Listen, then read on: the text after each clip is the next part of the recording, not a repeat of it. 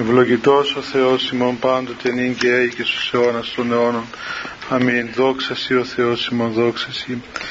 Βασιλεύ ουράνιε παράκλητε το πνεύμα της αληθείας, ο πανταχού παρών και τα πάντα πληρών θησαυρό των αγαθών και ζωής χορηγός ελθέ και σκήνωσον εν ημίν και καθάρισον εμάς από πάσης κυλίδος και σώσον αγαθέ τας ψυχάς ημών. Αμήν.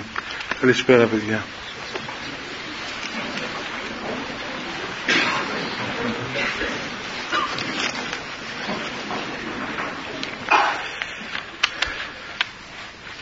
Έχουμε διάφορες απορίες παιδιά εδώ που μπορεί να είναι χρήσιμες να τις εξετάσουμε, μάλλον είναι ωφέλιμες και να αρχίσουμε από την πιο απλή και τη συνηθισμένη για να πάμε μετά σε κάποιες άλλες που είναι πιο πολύπλοκες.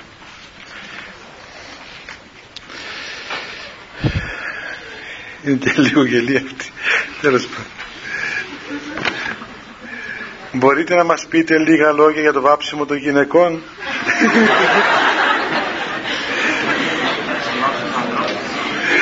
Παραδείγματος χάρη είναι κοκκινάδι, σκιές και τα λοιπά. Είναι αμαρτία, ευχαριστώ.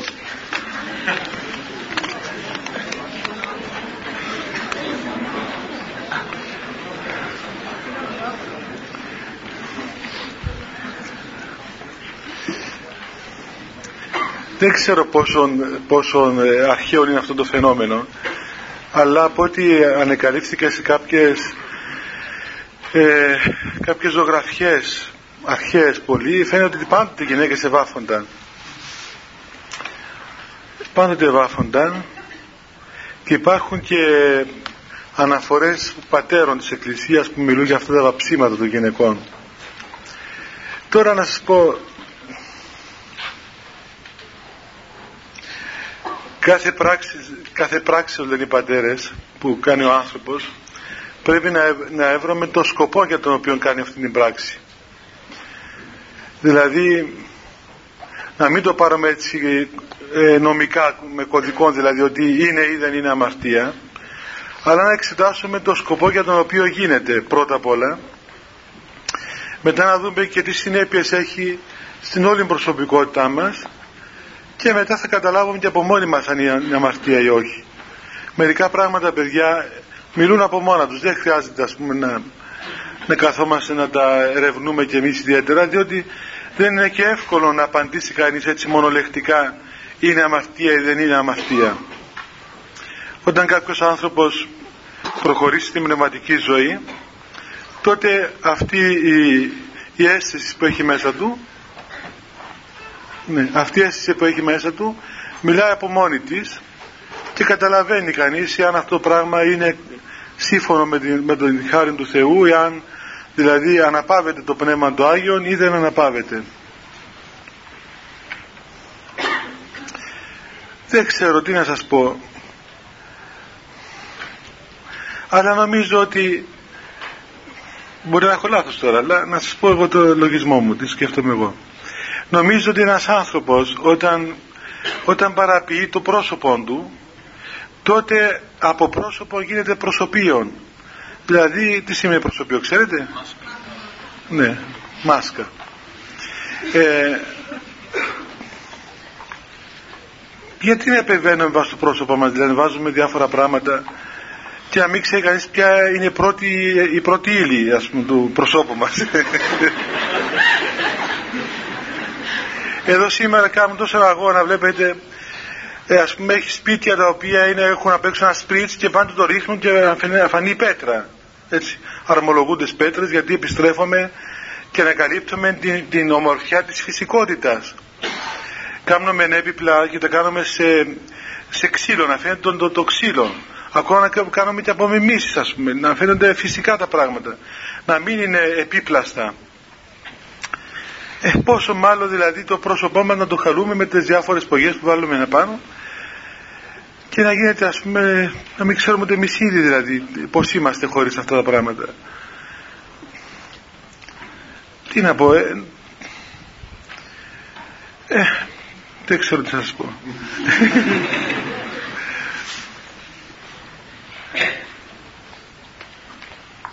Και ιδιαίτερα καλά καμιά γριά να, να βαφτεί ε, εντάξει, έχασε τα, τα χρόνια της, τέλος πάντων ε, πέρασε η ηλικία, έχει ανάγκη να βαφτεί, να βάλει λίγα πράγματα πάνω της, μήπως και ε, τέλος πάντων αισθανθεί ότι βρίσκεται ακόμα σε μια νεανικότητα.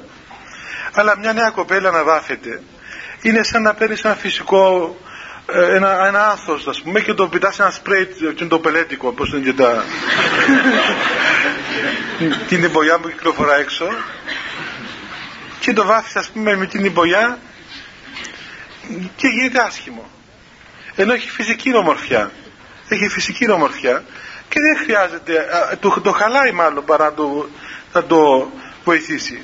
Είναι σαν κάτι γαρίφαλα του αυτού του θερμοκήπιου που παίρνουν δώρα και βρωμούν. Δεν μυρίζουν. Τα παίρνεις και πάντα να μυριστεί έρχεται στο κάθε μετό. Δεν είναι, είναι, είναι ψεύτικα διότι τα παράγουν κατά τρόπον όχι φυσικό ενώ τα γαρίφαλα τα καλά τα οποία παράγονται με ωραίο τρόπο βλέπεις ένα γαρίφαλο και μοσχοβολά γιατί είναι, έχει μια φυσικότητα και ο τρόπος της παραγωγής του και ο τρόπος της υπάρξεώς του. Πόσο μάλλον δηλαδή ένας άνθρωπος και ένα, ένας άνθρωπος νέος που είναι νέος άνθρωπος που έχει, είναι όμορφος αφ' αυτού του. Η νεανικότητα, η, η νεαρή ηλικία έχει μια ομορφιά άμα τη χαλούμε την νεαρή ηλικία με όλα αυτά τα πράγματα μετά τότε τότε χάσαμε ας πούμε τον, τον εαυτό μας την ύπαρξή μας. Τέλος πάντων όπως θέλετε κάμετε. Δικαίωμα, δημοκρατία έχουμε. Μπορεί κανείς να το όπως αναπαύεται είναι και πρόβλημα νομίζω για τα μωρά δηλαδή. Είναι και για τα μωρά πρόβλημα δηλαδή. Φανταστείτε ένα μωρό που βλέπει μια μάνα ας πούμε θα σου είπα και άλλες φορές. Μια μάνα με νύχια μια μάνα ας πούμε με μαύρα νύχια φανταστείτε τι ανοίγει τα μάτια των μωρών που γεννιέται και βλέπει βλέπει μια μάνα με μαύρα νύχια με μαύρα μάτια με κόκκινα χείλη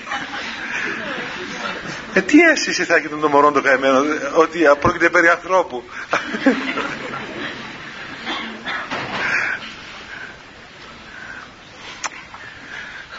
Τέλος πάντων.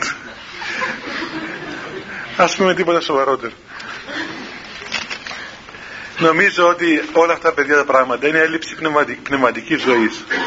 Όταν ο άνθρωπος μπει στη πνευματική ζωή τότε καταλαβαίνει ας πούμε, καταλαβαίνει, υπερβαίνει αυτά τα πράγματα, υπερβαίνει, δεν ασχολείται με αυτά. Χαίρεται τη ζωή του όπως είναι. Δηλαδή είμαι 40 χρόνια, φυσικό να έχω και άσπρες τρίχες. Μα πω τις βάψω και τις κάνω μαύρες, θα γίνω σαν τον καρακιόζη μετά. Δεν είναι ωραία πράγματα αυτά έτσι. Ε, δηλαδή χάνουμε τη φυσικότητά μας και χάνουμε και την ωραιότητα κάθε, κάθε χρονική στιγμής. Φανταστείτε μια γιαγιά, μια γιαγιά, παλιά γιαγιάδες μας θυμάστε τι ώρες είχαν κάτι βρουλιά άσπρα, τώρα γιαγιάδες με κόκκινα μαλλιά, με λιλά, κάτι, κάτι μαλλιά, λιλά. Υπάρχει άνθρωπος με λιλά μαλλιά.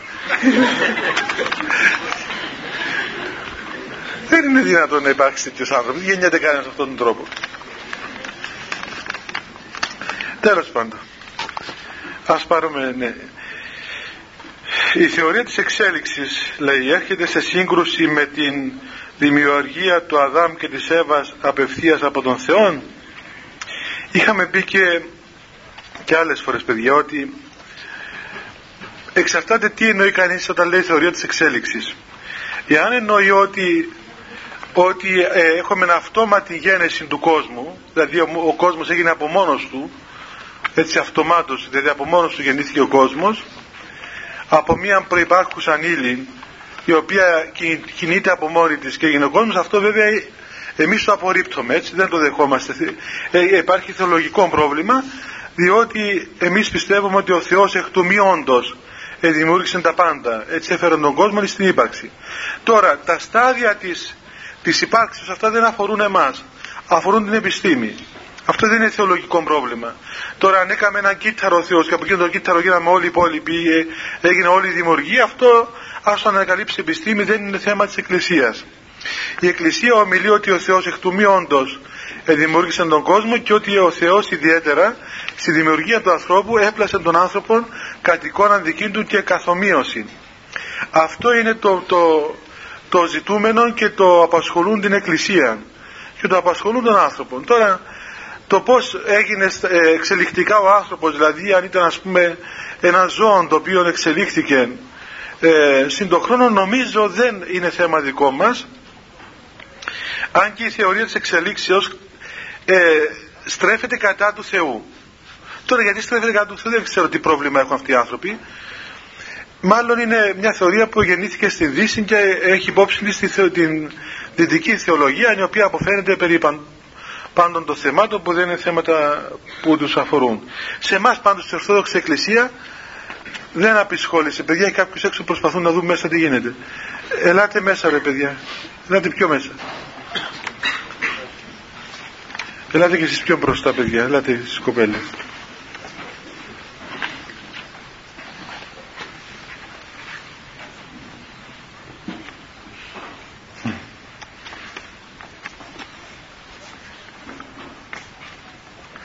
Πάντως εάν κανείς βάφεται πάει να επιβεβαιώσει την, την θεωρία της εξελίξεως δηλαδή ότι έχουμε ας πούμε εξέλιξη στην ανθρώπινη εμφάνιση. Ε, εγώ ουσιαστικά δεν βλέπω κανένα πρόβλημα ούτε καμία ανησυχία ε, δεν, καμία ανησυχία εάν ας πούμε προήρθαμε από τον πίθηκο το μόνο ανησυχητικό είναι αν μερικοί πίθηκοι έμειναν χωρίς να, να εξελιχθούν σωστά και βρίσκονται στο, στο μετέχνιο ανθρώπου και πυθίκου και ώρες ώρες δηλαδή πάνε από τη μια άκρη στην άλλη ε, αυτό δεν είναι πρόβλημα δηλαδή. τι, τι μας απασχολεί εμάς δηλαδή. κανένα κόμπλεξ δεν υπάρχει ας πούμε τέτοιο στην Παλαιά Διαθήκη βλέπουμε το Θεό σαν πολύ αυστηρό και τιμωρό. Πως συμβαδίζει αυτό με το ότι ο Θεός είναι αγάπη όπως το βλέπουμε στην Καινή Διαθήκη. Ο Θεός παιδιά πάντοτε ο ίδιος και στην Παλαιά Διαθήκη ο ίδιος Θεός ήταν και στην Καινή Διαθήκη ο ίδιος απαράλλαχτος. Και όταν διαβάσουμε ακριβώς την Παλαιά Διαθήκη θα καταλάβουμε ότι ο Θεός δεν ήταν καθόλου κακός ή σκληρός ή τιμωρός αλλά ο Θεός ε, συγκατέβαινε στην ανθρώπινη αδυναμία. Οι άνθρωποι ήταν ατελείς ακόμα πνευματικά, ήταν άνθρωποι, φανταστείτε πριν τόσες χιλιάδες χρόνια, ήταν άνθρωποι οι οποίοι είχαν πολλές ατέλειες πνευματικές και ο Θεός συγκατέβαινε ε, στις δικές τους αδυναμίες προκειμένου τους τελειοποιήσει σιγά σιγά.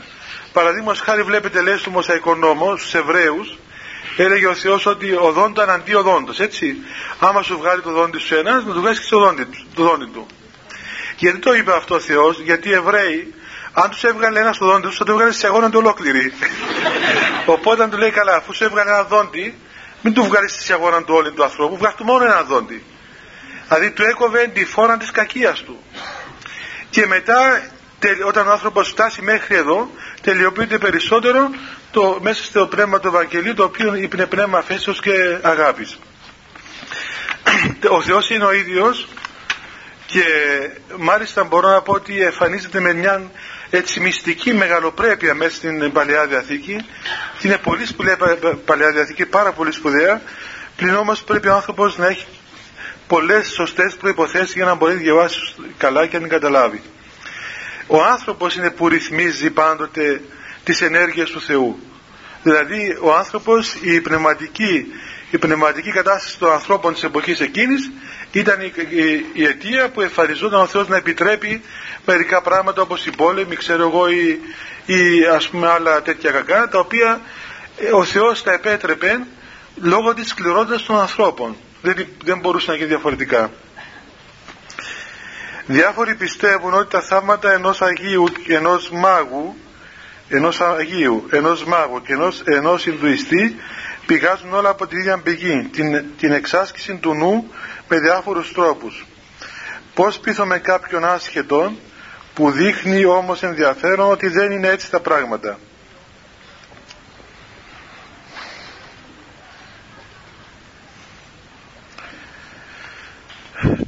είναι, είναι κάτι είναι κάτι παρατηρημένο αυτό ε, από πλευράς άλλων θρησκειών να θέλουν σώνει και καλά να μας λέει ότι είμαστε το ίδιο. Και να μας εμφανίζουν ότι ας πούμε οι δικοί μας Άγιοι είναι, είναι όπως είναι οι δικοί τους Άγιοι. Και εγώ απορώ γιατί δηλαδή σώνει και καλά να θέλουν να μας εμφανίζουν έτσι. Αλλά εμείς παιδιά δεν μπορούμε να δεχθούμε που δεν είναι λόγω αυτό το πράγμα.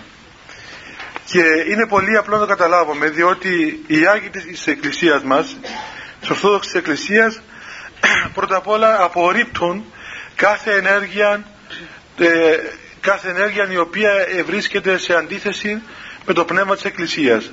Δεύτερον, έχουν ορισμένα κριτήρια βάσει των οποίων κρίνουν τα διάφορα φαινόμενα τα οποία υπάρχουν γύρω μας. Δεν σημαίνει δηλαδή αν, αν κάποιος κάνει ένα θαύμα ή αν τρώει λεπίδες ή αν κόβει το χέρι του, ξέρω αν εξαφανίσει πέτρα του Ρωμιού, δηλαδή αυτό είναι, είναι, ας πούμε, είναι εκ του Θεού. Τι έγινε εκείνος θα το φέρουν και να τον... Ε, το φέρουν. Ας το φέρουν. το μόνο που δεν πρέπει την πέτρα να εξαφανίσει αλλά μερικούς άλλους. που είναι πιο επικίνδυνη από την πέτρα. Λοιπόν, ε, υπάρχουν ορισμένα κριτήρια που τα περιγράφουν πολύ σωστά οι Άγιοι βάσει της εμπειρίας τους. Γι' αυτόν τον λόγο ξέρετε ότι τα έργα του σατανά είναι, μοιάζουν πάρα πολύ με τα έργα του Θεού. Δηλαδή η χάρις μιμείται, μάλλον η πλάνη μιμείται την χάρη. Ε, οι ενέργειες της πλάνης, οι ενέργειες του, του σατανά, των, οι δαιμονικές ενέργειες μιμούνται πάρα πολύ τις ενέργειες τους χάριτος του Θεού. Και είναι πολύ, πολύ επικίνδυνο και πολύ δύσκολο να διακρίνει ο άνθρωπος ποιες είναι οι ενέργειες του Θεού και ποιες είναι οι ενέργειες της πλάνης. Γι' αυτόν τον λόγο οι πατέρες ε, περιέγραψαν ακριβώς από την εμπειρία τους τις ενέργειες της χάριτος του Θεού και τις προϋποθέσεις που υπάρχουν για τη χάρη του Θεού. Και είπαν ότι ακόμα, ακόμα και αν είναι περιγραφόμενες οι προϋποθέσεις, εν τούτης όμως είναι απαραίτητο να υπάρξουν αυτοί οι άνθρωποι που έχουν πείραν της χάριτος, είναι έμπειροι της χάριτος, ώστε αυτοί να μας πούμε την πείρα που έχουν, αν αυτό το πράγμα είναι εκ του Θεού ή όχι. Γι' αυτόν τον λόγο ε, χρειάζεται πάρα πολύ προσοχή, πάρα πολύ προσοχή, ώστε να μην πλανόμαστε και να μην απατώμαστε από τα διάφορα φαινόμενα. Εκ, εκ, προημίου, εκ προημίου λέμε ότι ε, αυτό το οποίο λέει η Γραφή, το οποίο μας είπε ο, ο Ευαγγελιστής Ιωάννης, μας έδωσε ένα χρυσό κανόνα με τον οποίο εξετάζουμε τα διάφορα πνεύματα και τις διάφορες συνέργειες των πνευμάτων. Λέει λοιπόν ο Ευαγγελιστής Ιωάννης ότι παν πνεύμα, κάθε πνεύμα ή κάθε ενέργεια πνεύματος, το οποίο δεν ομολογεί Ιησού Χριστόν ελιληθόντα εν σαρκή, δεν ομολογεί ότι ο Ιησούς Χριστός είναι ο Θεός ο οποίος έγινε άνθρωπος για μας, αυτό το πνεύμα δεν είναι εκ του Θεού.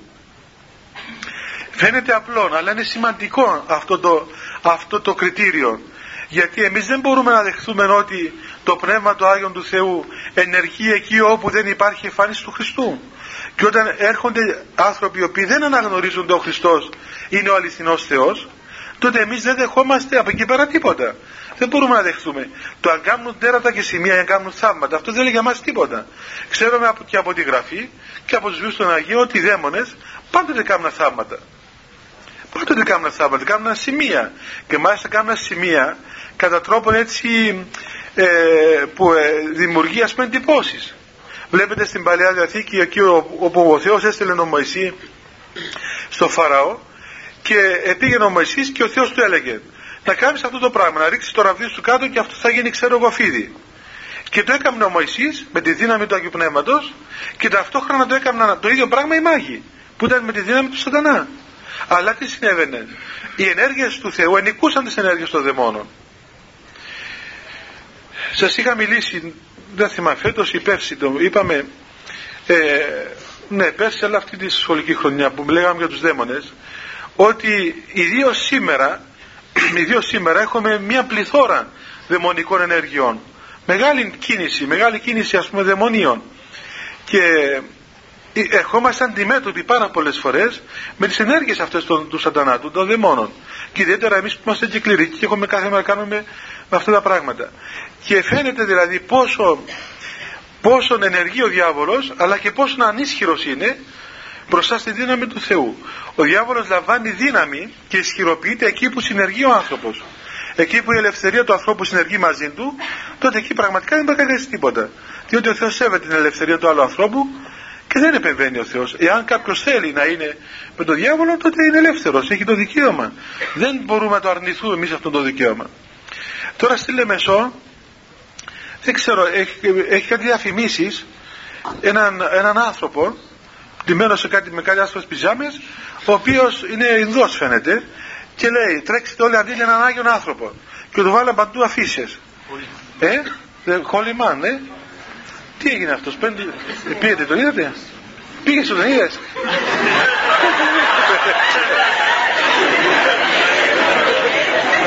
ε, πες μας να δούμε, τι είναι αυτός. Ε; Τώρα λίγα η ζωή για το πάνε να ζει, να ζει. Τι ειδός είναι; Ε, λέει τι είναι; Γιατί δεν λέει; Τι έκαμε; Α, σινεμά δεν ήρθε ο ίδιος. Α, σινεμά είναι παιδιά. Α, σινεμά είναι ρε παιδιά. Και εγώ ήθελα να πάω να το γνωρίσω ρε. Σινεμά είναι υπόθεση αυτή. Κύριε λέει. Εγώ νόμιζα ότι ήρθε ο ίδιος. Α.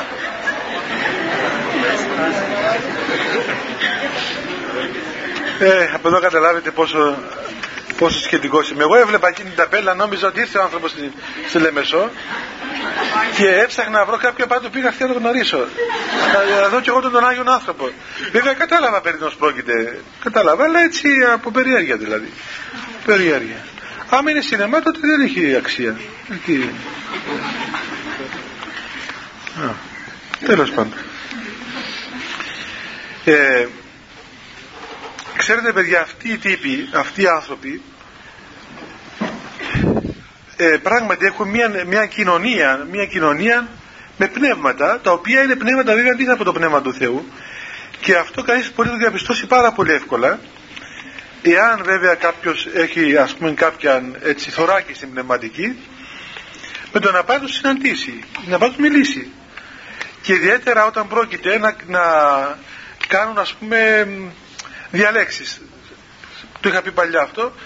Σας το λέω, το ξέρω έτσι από πρώτο χέρι. Στην Παρίσι κάποτε ήρθε κάποιος τέτοιος που ήρθε εδώ που λένε τα παιδιά ε, αλλά ήταν πραγματικότητα, δεν ήταν στο σινεμά. Ήταν ο ίδιος και διαφημιζόταν όλο το Παρίσι ότι ήρθε ένας μεγάλος γιόγκι και είχε, ε, μιλούσε ας πούμε πράγματα πνευματικά, τα θεόπνευστος και είχε άμεση σύνδεση με το Θεό.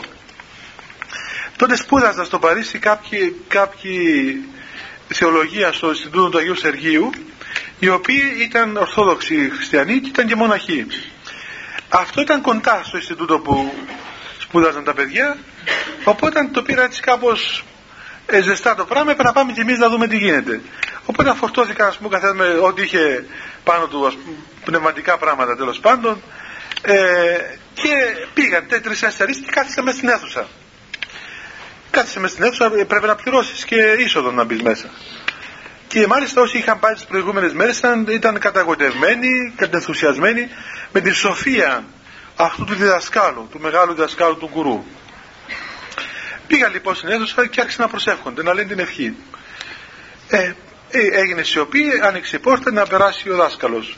Ήρθε η μαθήτρια, είπε ότι ας πούμε όλοι παρακαλώ σιωπή να κάνουμε ε, αυτοσυγκέντρωση, ξέρω τι θα κάνουν και να, για να γίνει το κατάλληλο πνεύμα μέσα στην αίθουσα να μπορέσει ο δάσκαλος να, να συνδεθεί με το Θεό και να πει τα δικά του.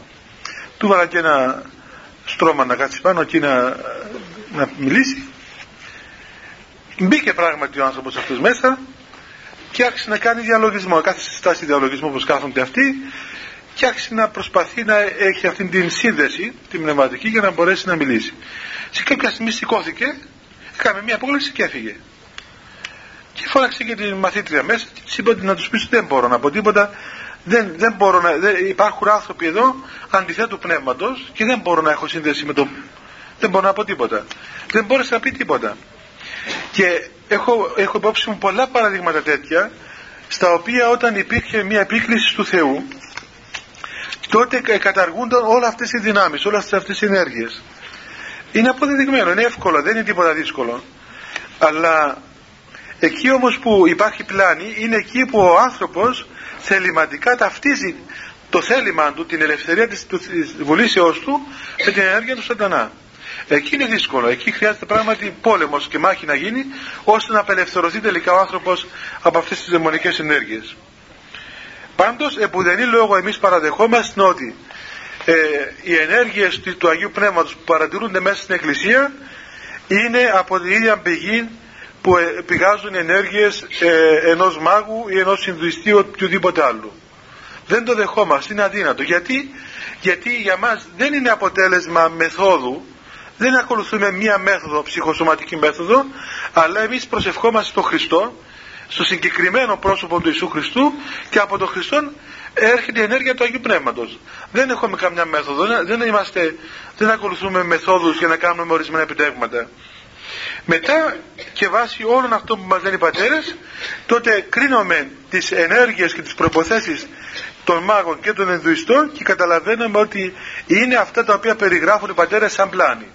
Δηλαδή, εάν, εάν διαβάσετε παιδιά, δεν σας προτρέπω να διαβάσετε, αλλά αν διαβάσετε καμιά φορά, Ινδουιστικά βιβλία και έχετε υπόψη σας το πώς περιγράφουν οι πατέρες στη φιλοκαλία ας πούμε, το πώς περιγράφουν τις δαιμονικές ενέργειες, θα δείτε ότι όλα αυτά που λέει μέσα τα Ινδουιστικά βιβλία είναι αυτά που περιγράφουν οι πατέρες σαν δαιμονικές ενέργειες. Είναι πολύ απλό. Δηλαδή όλα αυτά τα οποία εντοπίζω ότι, ότι στις δαιμονικές ενέργειες έχουμε αυτά τα φαινόμενα, αυτό και αυτό και αυτό και το άλλο πράγμα, όλα αυτά όταν διαβάσουμε τα Ινδουιστικά βιβλία κυρίως, θα δούμε ότι είναι τα ίδια πράγματα. Απλώς οι πατέρες τα περιέγραψαν σαν δαιμονικές ενέργειες και όχι σαν ενέργειες του Θεού. Και ένας άνθρωπος που έχει λίγη πείρα από αυτά τα πράγματα, λίγη γνώση, αμέσως το καταλαβαίνει. Και αυτό το πρόβλημα, το πρόβλημα μας εμάς τους Ορθοδόξους είναι ότι δυστυχώς αγνοούμε την πατερική παράδοση. Αγνοούμε την πατερική παράδοση, δεν έχουμε και εμπειρία πνευματική και αυτόν τον λόγο γινόμαστε εύκολη, εύκολη λία σε οποιοδήποτε έρθει και μας πει ε, πράγματα τα οποία είναι εύκολα, είναι, είναι φτηνά. Βλέπετε τα χαρίσματα του διαβόλου είναι φτηνά.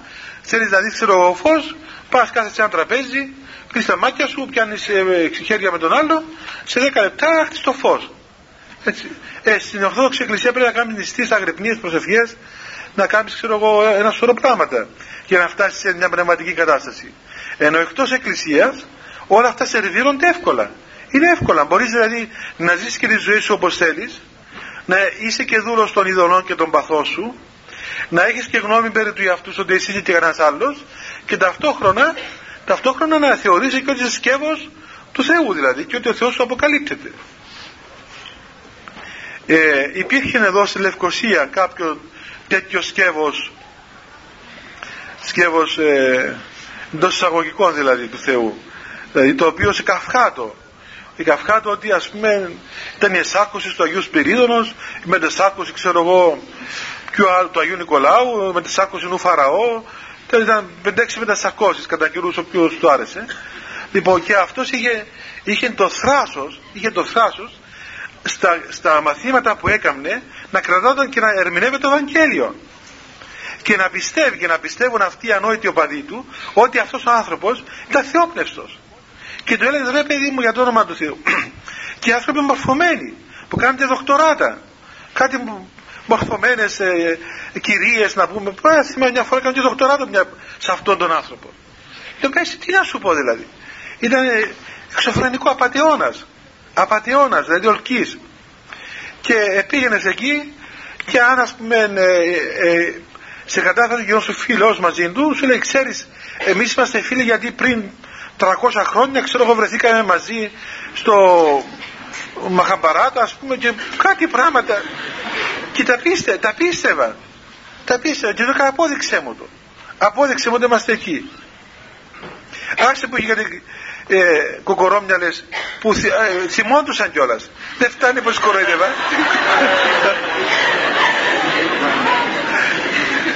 ναι, ήρθε μια μου πει ότι από την ώρα που μου το είπε, λέει, άρχισα να θυμάμαι, ας πούμε, εκεί που ήμουν.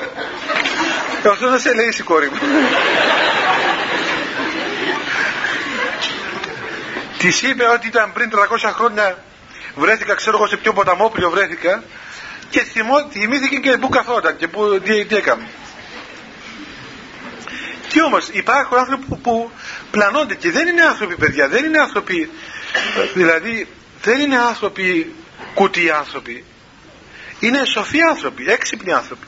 Αλλά λέει ο Απόστολος Παύλος, λέει ο Θεός παρέδωκε αυτούς τους αδόκιμο νου, ο Θεός ξέρετε επειδή έχουν υπερηφάνεια πολλοί αυτοί οι άνθρωποι, έχουν ίηση και νοδοξία πολύ, ο Θεός φεύγει το φωτισμό από πάνω τους, δεν τους φωτίζει το Πνεύμα του Άγιο και πιστεύουν ανοησίες. Και κάνουν ανόητα πράγματα, πιστεύουν σε ανοησίες που τις ακούει ένα μωρό και γελά. Να πας στο να δεις έναν άνθρωπο, να δεις έναν άνθρωπο και να σου λέει ότι ξέρω εγώ ήμουν φαραώ κάποτε εγώ και εσύ είσαι ο δούλος μου και επειδή σε μαστίγωσα και αυτόν τώρα και δεν με θέλει να με δεις. Και του είπαν ότι, του είπαν, αυτού, εγώ έπαιρνα με έναν αντίον του, ευτυχώς που πέθανε γρήγορα και δεν βρεθήκαμε. Πέθανε. Αλλά ένα δυο, για ένα-δυο χρόνια, ας πούμε, ήμουν έξω φρονό μαζί του. Όχι για άλλο λόγο, δεν με ενδιαφέροντεκαμε. Αλλά γιατί ερμήνευε το Ευαγγέλιο.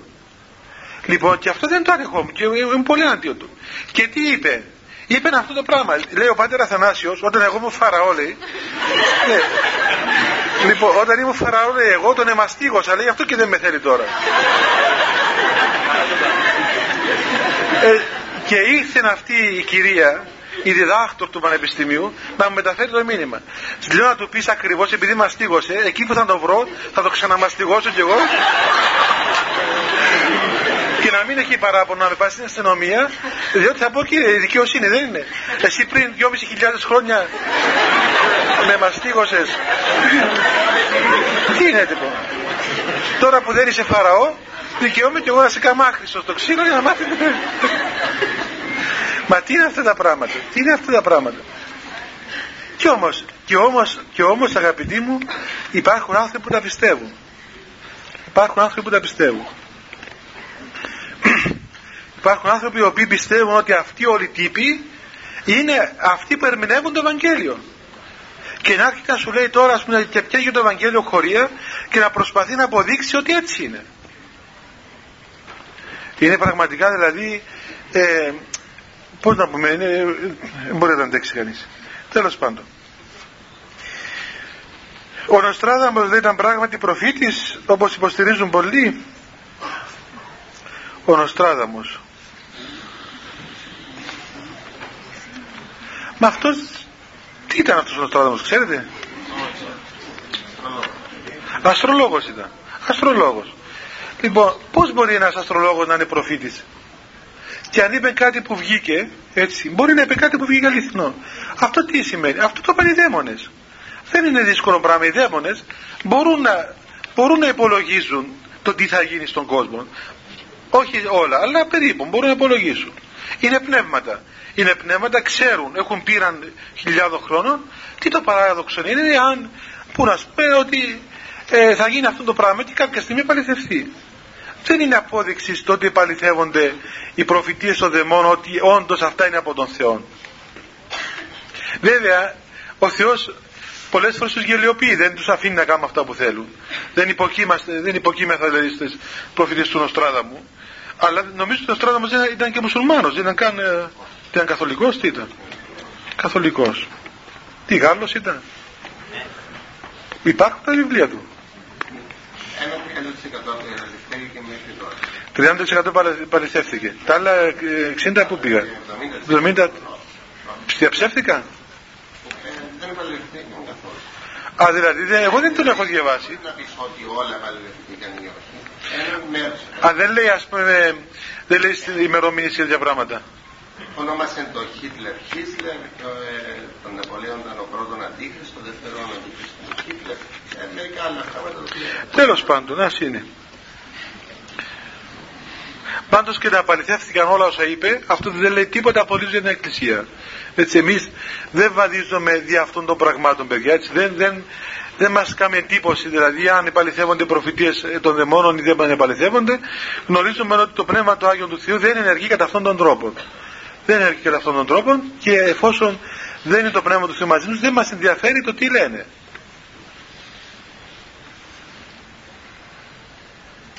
Εάν δεχθούμε ότι διάφορες θλίψεις μας συμβαίνουν για να ωφεληθούμε, εκμεταλλευόμενοι αυτές, για ποιο σκοπό συμβαίνουν αυτές οι θλίψεις και σε αλλόθρησκους παραδείγματος χάρη μουσουλμάνους. για να ωφεληθούν και αυτοί. Τι, μόνο εμείς να ωφελούμαστε. Ε, τι σημαίνει, οι θλίψεις παιδιά είναι ένα φαινόμενο μεταυτοτικό. Όλη, όλη η ανθρώπινη φύση υπόκειται πλέον στα γεγονότα των θλίψεων. Είτε είσαι χριστιανός είτε δεν είσαι, είτε είσαι Άγιος είτε είσαι αμαρτωλός, είτε είσαι ξέρω εγώ μουσουλμάνος ή οποιοδήποτε, δεν είναι δυνατόν να ζεις τη ζωή σου χωρίς θλίψεις. Δηλαδή δεν είναι θλίψεις προτέρημα των χριστιανών. Οι θλίψεις είναι φαινόμενο της ανθρωπίνης φύσεως. Είναι φαινόμενο της ζωής μας. Τώρα εκείνο που συμβαίνει με τους χριστιανούς είναι το εξής ότι ένας χριστιανός μπορεί να, να αξιοποιήσει τις θλίψεις κατά πνευματικών τρόπων. Έτσι, εμβαπτίζοντας το γεγονός των θλίψεων μέσα στην πορεία του αγώνος του περί της χάριτος του Θεού, για της προσευχής και της ευχαριστίας του Θεού, τότε οι θλίψεις αυτές μεταβάλλονται για το πνευματικό αγώνα σε πνευματική ωφέλεια. Αλλά θλίψεις έχουν όλοι. Δεν σημαίνει ότι δεν έχουν θλίψεις ή δεν έχουν σημασία. Μετά οι θλίψεις σε οποιοδήποτε άνθρωπο είναι ωφέλιμες. Είναι ωφέλιμες γιατί βοηθούν κάθε άνθρωπο, του, του δίνουν μια καλλιέργεια. Άλλος πως είναι ο άνθρωπος ο οποίος είναι ακαλλιέργητος, ε, ακαλλιέργητος και άλλος πως είναι ο άνθρωπος που καλλιεργήθηκε μέσω των θλίψεων. Οι πάντες δηλαδή, οι πάντες υπόκεινται στο γεγονός των θλίψεων η σημασία του πιστού χριστιανού ή του απίστου είναι ότι δεν αντιμετωπίζουν όλοι κατά τον ίδιο τρόπο. Όλοι αποθνίσκομαι, έτσι. Όλοι αποθνίσκουν και το γεγονός του θανάτου είναι, είναι καθολικό σε όλους, σε όλους τους ανθρώπους. Ε, ο χριστιανός αντιμετωπίζει το γεγονός του θανάτου κατά τρόπον χριστιανικών, πιστεύοντας στην Ανάσταση των νεκρών και έχοντας ελπίδα ότι η κειμένη είναι μαζί με τον Χριστό, ο άπιστος πιστεύει ότι επέθανε τώρα αυτός, δεν υπάρχει, πάντων και τον κάνει στάχτη, τον πετάσει μέσα στο ποτάμι και τέλειωσε η υπόθεση. Άλλος ας πούμε πιάνει απελπισία και αυτοκτονά να πάει να βρει τον πεθαμένο. Δηλαδή ο καθένας αντιμετωπίζει ένα γεγονός κατά τον δικό του τρόπο. Ο τρόπος είναι που διαφέρει από, από ε, θρησκεία σε θρησκεία. Δεν είναι το γεγονός. Το γεγονός είναι το ίδιο. Δεν έχει καμιά σημασία.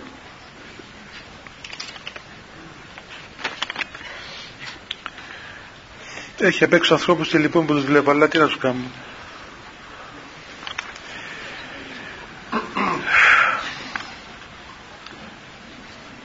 Πώς μπορεί κάποιος να στρέψει την καρδιά του από την ειδονή των παθών στην ειδονή της αγάπης του Χριστού, ειδικά όταν δεν μπορεί να αποφύγει τις αιτίες των παθών.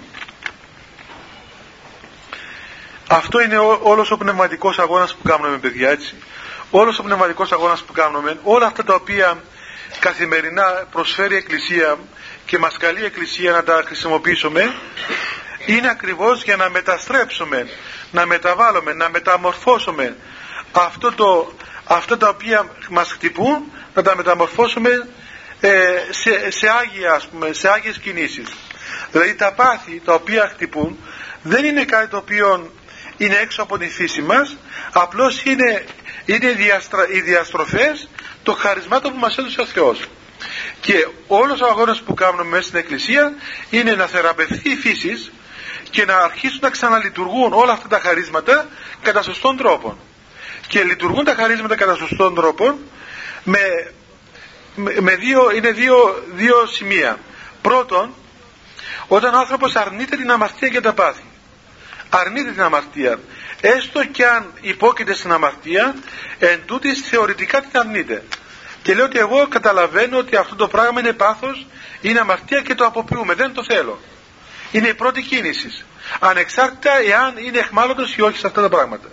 Εάν ελευθερώσει την διάνοια του από την αμαρτία, εάν ελευθερώσει την βούληση του και πει ότι έστω και αν μ' αρέσει, έστω και αν το θέλω, πάντως δεν το θέλω. Δηλαδή, το καταλαβαίνετε, δηλαδή, έστω και αν ας πούμε είμαι εχμάλωτος και όταν λειτουργεί η αμαρτία μέσα μου, εγώ, εγώ επιδιώκω την αμαρτία και κάνω το πάνω να την εφαρμόσω, παρά τα αυτά όμως Παρά τα αυτό όμως η καρδιά μου όταν είναι ελεύθερη δεν θέλει την αμαρτία. Αναγνωρίζει ότι αυτό το πράγμα δεν είναι καλό, ότι είναι διαστροφή, ότι δεν αναπαύεται, δεν το θέλει.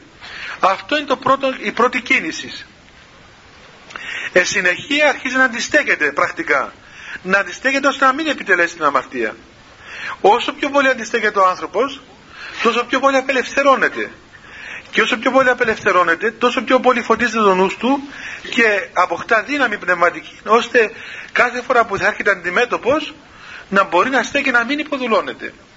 Βέβαια σε αυτόν τον πόλεμο είναι σοφή σοφή τέχνη το να μην εκθέτει στον εαυτό σου στα αίτια γιατί είναι πάρα πολύ δύσκολο σχεδόν αδύνατο παρόντων των αιτίων να μην πέσει ο άνθρωπος ιδίως εάν έφτασε να έχει χμαλωτιστεί σε αυτόν τον πάθος η σοφία είναι, είναι να αποφύγει κανείς τα αίτια ώστε να μην μπει στη διαδικασία του πολέμου που δεν ξέρει που θα τον βγάλει.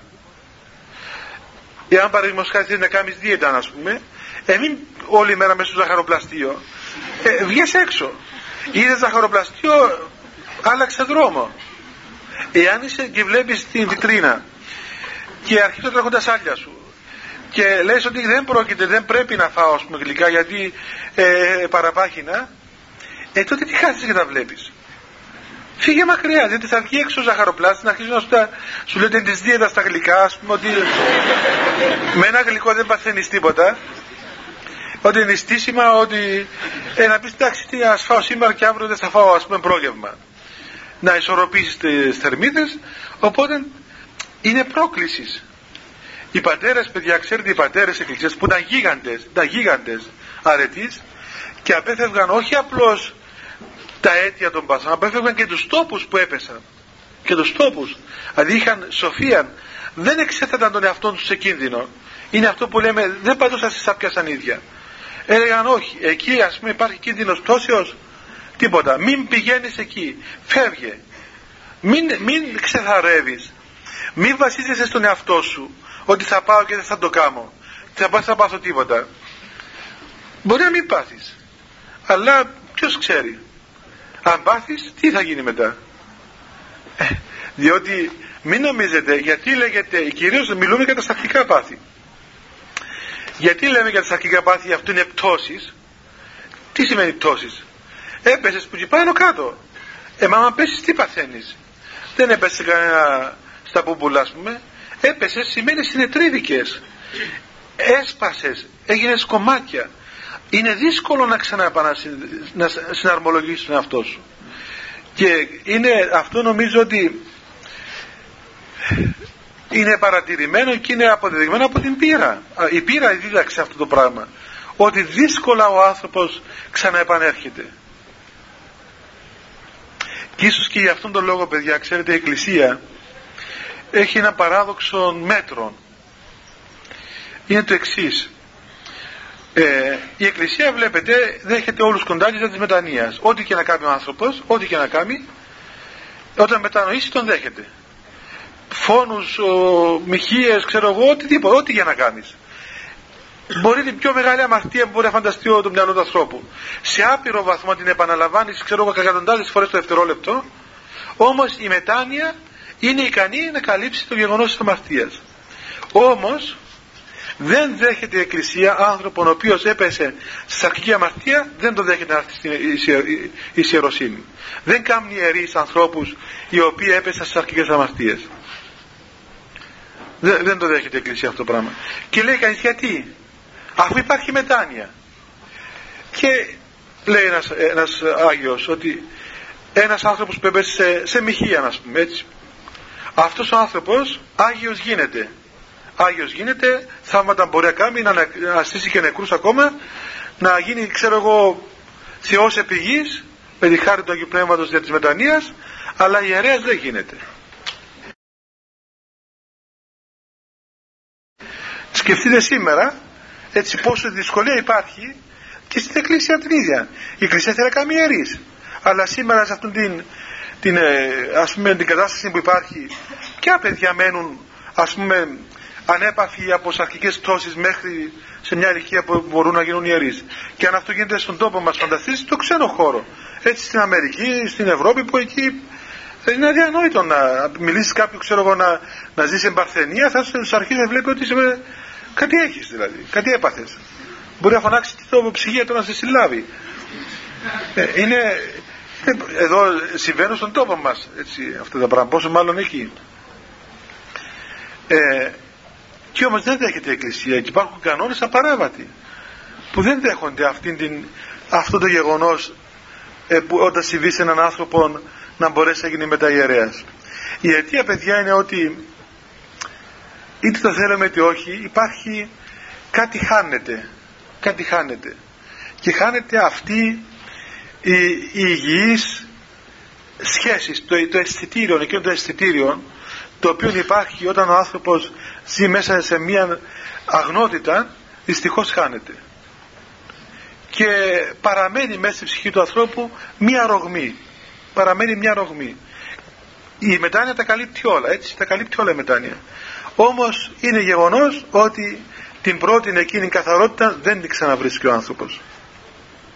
Νομίζω αυτό μπορεί να το καταλάβει ο οποιοσδήποτε υπέστη αυτή την, ε, την πτώση και γιατί βλέπετε παιδιά παλιά οι άνθρωποι μέσα από την λαϊκή σοφία αλλά που ήταν σοφία πραγματική έδιναν πολύ σημασία σε αυτό το πράγμα. Πάρα πολύ σημασία.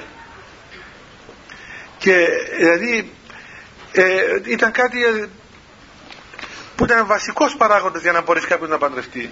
Δεν είναι όπως σήμερα που είναι κόμπλεξ δηλαδή και απαιτούν οι άνδρες ας πούμε η γυναίκα τους να μην είχε σχέση άλλες πριν και του κάνουν ξενογιστικούς ελέγχους ας πούμε ανακρίσεις. Αλλιώς είναι ένας τρόπος δηλαδή με, με ανακριτικές μεθόδους να, να εξηχνιάσουν ας πούμε πώς, πώς πότε, πόσες φορές κτλ. Και, και λέει καλά εσύ ας πούμε εσύ που απαιτάς όλα αυτά τα πράγματα είσαι αγνός και παρθένος και όχι ας πούμε ε, εκείνος έχει κάνει οτιδήποτε. Και τότε πώς απαιτείς; Ε, είναι βίδα. Είναι, είναι εγωισμός. Είναι εγωισμός, είναι ανασφάλεια. Ανθρωπικές ανασφάλειες όμως παιδιά είναι γεγονός ότι ε, αυτή η, η αγνή κατάσταση της ψυχής του ανθρώπου, αυτή η παρθενία η οποία έχει κάτι το, το πολύτιμο μέσα όσον αφορά τις σχέσεις μας με όλον το είναι. Ξέρετε, όχι μόνο με τον άλλον άνθρωπο, αλλά με όλη τη δημιουργία. Έτσι, με όλη την ύπαρξη, με τον εαυτό μας, με τον εαυτό μας, με τον άλλον άνθρωπο, με τον Θεό, με την φύση, με την χτίση, με τα πάντα, αυτό το αισθητήριο δυστυχώς χάνεται. Ενώ όταν ένας άνθρωπος διατηρήσει αυτή την αίσθηση, τότε ξέρετε, ξέρετε πώς, πώς είναι ελευθερία αισθάνεται μαζί με όλους τους υπολείπους ανθρώπους. Μία, μία σχέση, τη μία ανάχραντο σχέση, μια πολύ ωραία σχέση, η οποία υπερβαίνει αυτή την, την αίσθηση της, ε, της αρκικότητας. Αυτό υπήρχε και υπάρχει, μπορεί να υπάρχει ακόμα στον κόσμο. Δηλαδή, εάν γνωρίσετε ανθρώπους τέτοιους, θα καταλάβετε παιδιά πόσο πολύτιμο πράγμα είναι, είναι ο άνθρωπος και το σώμα του ανθρώπου. Και γι' αυτό βλέπετε η Εκκλησία πόσο τιμά το σώμα του ανθρώπου. Που μελετούμε και το βάπτισμα και έχει δύο φορές που δεν μπορέσαμε να πούμε τίποτα. Αλλά πόσο, πόσο τιμά το σώμα του ανθρώπου σαν ναό του Αγίου Πνεύματος και παλαιότερα οι άνθρωποι, σας είπα και άλλες φορές, πόσο τιμούσαν το γεγονός του γάμου. Έχει, έχει μεγάλη σημασία, δεν ξέρω αν τα μελέτησε κανείς, Πώς αξίζει να τα μελετήσετε, να δείτε πώς αντιμετώπιζαν το γεγονός του γάμου οι άνθρωποι πριν 50 χρόνια. Τι έκαναν στον γάμο. Βλέπετε, μέχρι και το κρεβάτι τους ακόμα, παιδιά. Θυμάστε, δεν ξέρω αν τα κάνουν τώρα ακόμα, ίσως να τα κάνουν έτσι για να διατηρούν τα έθιμα τους. Αλλά δεν έχει σημασία πια το κρεβάτι τους, το κρεβάτι των νεονύφων το, το, το έραβαν σταυρούς, το θυμιάτιζαν, το εχόρευαν, το έκαναν λιτανίες μες στο χωριό. Γιατί έγιναν σε αυτά τα πράγματα; Γιατί, μήπως για να δείξουν ότι πάνω σε αυτό το κρεβάτι θα είχαν σεξουαλικές σχέσεις; Δεν είναι αυτό το πράγμα. Διότι ο γάμος δεν ήταν πορνεία, δεν ήταν πορνεία. Ο γάμος ήταν κάτι το τίμιο. Είχαν μια, είχε μια τίμια σχέση οι άνθρωποι αυτοί και σεβόνταν ο ένας τον άλλον. Γι' αυτό εάν γνωρίσετε παλιούς ανθρώπους θα δείτε πόσο σέβονταν οι άνθρωποι ένας τον άλλο. Δεν έβλεπαν τον άλλον. Έστω και να ήταν σύζυγός του. Δεν τον έβλεπαν σαν σκεύος ειδονής. Τον έβλεπαν σαν άνθρωπο. Σαν συνεργό αυτής της συζυγίας η οποία έφερε στον κόσμο τα παιδιά τους ήταν ενωμένοι μαζί να αντιμετωπίσουν τα καθημερινά τους προβλήματα και ήταν ενωμένοι αυτοί οι άνθρωποι στη σχέση των Θεών. Όταν, όταν, όταν φύγει αυτή η αίσθηση και τότε γίνει, γίνει η συζυγική σχέση, γίνει αντίγραφον το βίντεο, τότε βέβαια κάποια στιγμή ο, η μέγη γυναίκα θα αισθάνεται ότι ο άνδρας της ε, είναι ένας βιαστής, είναι ένας κακούργος και ο άνδρας θα τη βαρεθεί. Πώς θεωρώ με την ίδια γυναίκα; Θα πάει και με την ε, γειτόνισσα, α πούμε, θα πάει ξέρω και με το οποιαδήποτε. Γιατί, και γιατί να μην πάει; Διότι η λογική είναι τέτοια καταργείται οι σχέσεις, καταργείται αυτή η άχραντη σωστή σχέση που δίνεται μέσα στο μυστήριο του γάμου. Ε, νομίζω ότι ακριβώς γι' αυτόν η Εκκλησία επιμένει. Επιμένει παρόλο που μπορεί να μην εφαρμόζεται πλέον ή να είναι μερικές εξαιρέσεις που το τηρούν αλλά επιμένει και πιστεύω παιδιά ότι όπως σε πολλά πράγματα επιστρέψαμε πίσω αφού φάγαμε τα μούτρα μας όταν φτάσαμε στο, στο απροσπέραστο πλέον και φάγαμε τα μούτρα μας τελικά νομίζω θα ξαναεπιστρέψουμε πίσω και θα καταλάβουμε ότι αυτά που κάνουμε σήμερα και τα πάρτι των εργένιδων που γίνονται τα, τα απέσια, τα εκνευριστικά πράγματα, ας πούμε, κατάλαβε να γυρίζουν όλη νύχτα μέσα στα παλιόκεντρα, την παραμονή του γάμου του, για, για να βάλει βόμβα μέσα στο γάμο του, μην πάει και το έρθει ευλογία του πάνω του, να καταστρέψει δηλαδή τα πάντα. Να δώσει όλες τις προποθέσει του διάβολο να του διαλύσει το γάμο του. Λοιπόν, και πάτε και πάμε, και πάτε και εσείς, ας πούμε, γιατί πρέπει να είναι εφήλο μας, δεν πρέπει να πάμε μαζί του. Μπορεί πιάσει του, δώσει του ένα ξύλο, να κάτσει σπίτι του. Και αν είναι φίλος σου και τον αγαπάς, συμβάζεψε τον. Ε, πράγμα τούτο τη νύχτα του γάμου την επόμενη μέρα να κυκλοφορεί μέσα στα παλιόκεντρα με, τη, με τις κοινέ γυναίκες. Είναι αυτό προϋπόθεσης γάμου; Αυτό είναι προϋπόθεση διαζυγίου. Και σας λέω παιδιά εγώ τώρα στη Μητρόπολη Λεμεσού υπογράφω και τρία διαζύγια την ημέρα. Είναι φοβερό πράγμα. Είναι φοβερό πράγμα. Η πρώτη μου υπογραφή ως επίσκοπος ήταν ένα διαζύγιο. Του λέω, είστε να πάτε πρωί πρωί Δευτέρα, λέει, ξέρετε να έχουμε κάτι χαρτιά να υπογράψετε. Τι χαρτιά διαζύγια. Βρε, φέρουμε ένα χαρτί άλλο να υπογράψω πρώτη υπογραφή. Πας στο παλιό διαζύγια, θα υπογράφω. Είναι τραγικότητα. Τραγικότητα. Το 1 τρίτο των γάμων διαλύεται. Και τους ρωτώ, πάω καμιά φορά εκεί που τσακώνονται και στο διαζύγιο. Τι έχετε, παιδί μου, τι πάθετε τσακωθήκατε να διαλύσει ο γάμος. Μα γιατί δεν, δεν έχουμε τίποτα πλέον. Δεν έχουμε τίποτα κοινό. Ε, πώς θα έχεις κοινό, αφού τα διέλυσες πριν. Τα διέλυσες. Γνώρισες 10 γυναίκες πριν και, τα, και 50 μετά. Πόσα.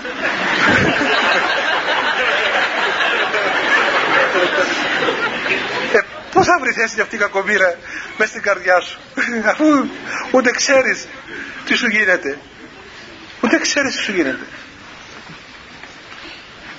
τα θύματα ποια είναι, είναι γνωστό παιδιά έτσι. Τα θύματα ποια είναι;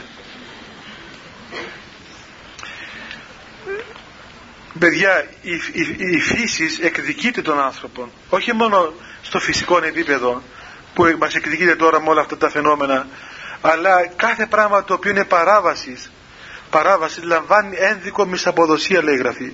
Εκδικούνται, τα έργα μας μας εκδικούνται. Και είναι τραγικότητα να, να, να, να μας εκδικούνται οι ανοησίες μας. Και μην νομίζετε ότι αυτά πράγματα γιατί είναι κακοί άνθρωποι, όχι. Ούτε ο ένας είναι κακός, ούτε ο άλλος είναι κακός. Αλλά είχαν κακές προϋποθέσεις. Έμαθαν έτσι. Έμαθε, έμαθε να πηγαίνει με όποια γυναίκα θέλει και έμαθε να κοιτάζει όποιον άντρα θέλει. Και μετά δεν έχει νόημα η γυναίκα του πλέον. Γιατί να έχει, να έχει νόημα; Έχασε την αίσθηση. Έχασε την αίσθηση αυτή. Ενώ βλέπει κανείς κάτι άλλο, κάποιους άλλους ανθρώπους δηλαδή πόσων, πόσων δεσμών υπάρχουν και δεν κοιτάει τον άλλο σαν σώμα. Δεν τον ενδιαφέρει αν είναι άρρωστη η γυναίκα του ή αν έγκυος ή οτιδήποτε. Κοιτάει αυτή είναι η γυναίκα του. Ενώ ο άλλος σου τι σημαίνει είσαι έγκυος. Ξέρω εγώ να πάμε με άλλους, με άλλες. Δεν σέβεται τη σύζυγό του που κυοφορεί το παιδί του. Μα το καταλαβαίνετε αυτό το πράγμα. Δεν ξέρω αν ε, εύχομαι να. Λυπάμαι που σας τα λέω και έτσι ομάδα δηλαδή. Αλλά είναι φοβερό πράγμα δηλαδή. Να βλέπεις σύζυγό σου έγκυο να κυκλοφορεί το μωρό σου και εσύ να είσαι παράλογος. Να τη βλέπεις σαν ένα κομμάτι κρέας, να μην τη σέβεσαι. Γιατί, γιατί έτσι έμαθες, αφού βλέπεις τηλεόραση με αυτά τα πράγματα. Και έμαθες η συζυγία και ο γάμος σου να είναι αντίγραφο αυτών των πραγμάτων. Τέλος πάντων, τέλειωσε η ώρα. Ε, είναι, είναι, παιδιά το λέω αυτό με πολύ πόνο. Εγώ δόξα σε δεν είναι παντρευτικά, ευτυχώς. Αλλά ε, σας το λέω εσείς που θα παντρευτείτε, παντρευτείτε με σωστόν τρόπο. Μάθετε να σέβεστε τον άλλον άνθρωπο. Να φυλάξετε τον νόμο του Θεού. Είναι η, η προϋπόθεση της ευλογίας.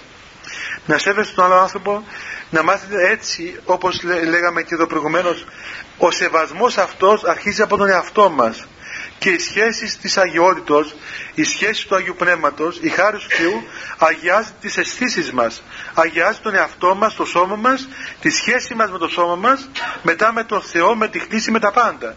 Έτσι γινόμαστε τέλειοι άνθρωποι και έτσι μετά σεβόμαστε και τον εαυτό μας και δεν τον βάφουμε, δεν τον μπογιατίζουμε, γιατί τον σεβόμαστε, το, το βλέπουμε σαν κάτι πολύτιμο. Δεν πιάνουμε μια μπογιά να το μαχούμαστε πάνω μέχρι κάτω. Γιατί, γιατί είναι είναι τίμιο, είναι ναός του Θεού. Είναι, είναι ναός του Θεού και χρειάζεται και αυτό μια, μια σωστή σχέση. Όταν βλέπουμε τον εαυτό μας σαν μέλος του, Αγίου, του Θεού, σαν ναό του Αγίου Πνεύματος, τι χρειάζονται όλα τα άλλα ας πούμε. Γι' αυτό είπαμε προηγουμένως είναι προϋπόθεσης πνευματικής ζωής, το πώς κρίνομαι και το δικάμνομαι. Τέλος πάντων. Ε,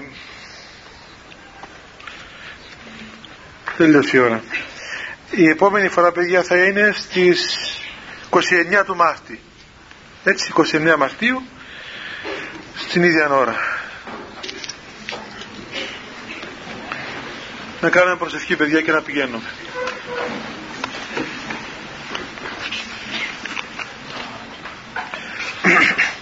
Χριστέ το φως του αληθινών, το φωτίζον και αγιάζον πάντα άνθρωπον, ερχόμενον εις τον κόσμο, σημειωθεί το εφημάς, το φως του προσώπου σου είναι αυτό ψώμεθα φως τα πρόσιτον και κατεύθυνον τα διαβήματα ημών προς εργασία των εντολών σου. Πρεσβείες της Παναχράντου σου Μητρός και πάντως των Αγίων Αμήν. Διευχών των Αγίων Πατέρων ημών Κύριε Σου Χριστέ ο Θεός ημών ελέησον ημάς αμήν. Καλό βράδυ παιδιά, Θεός μαζί σας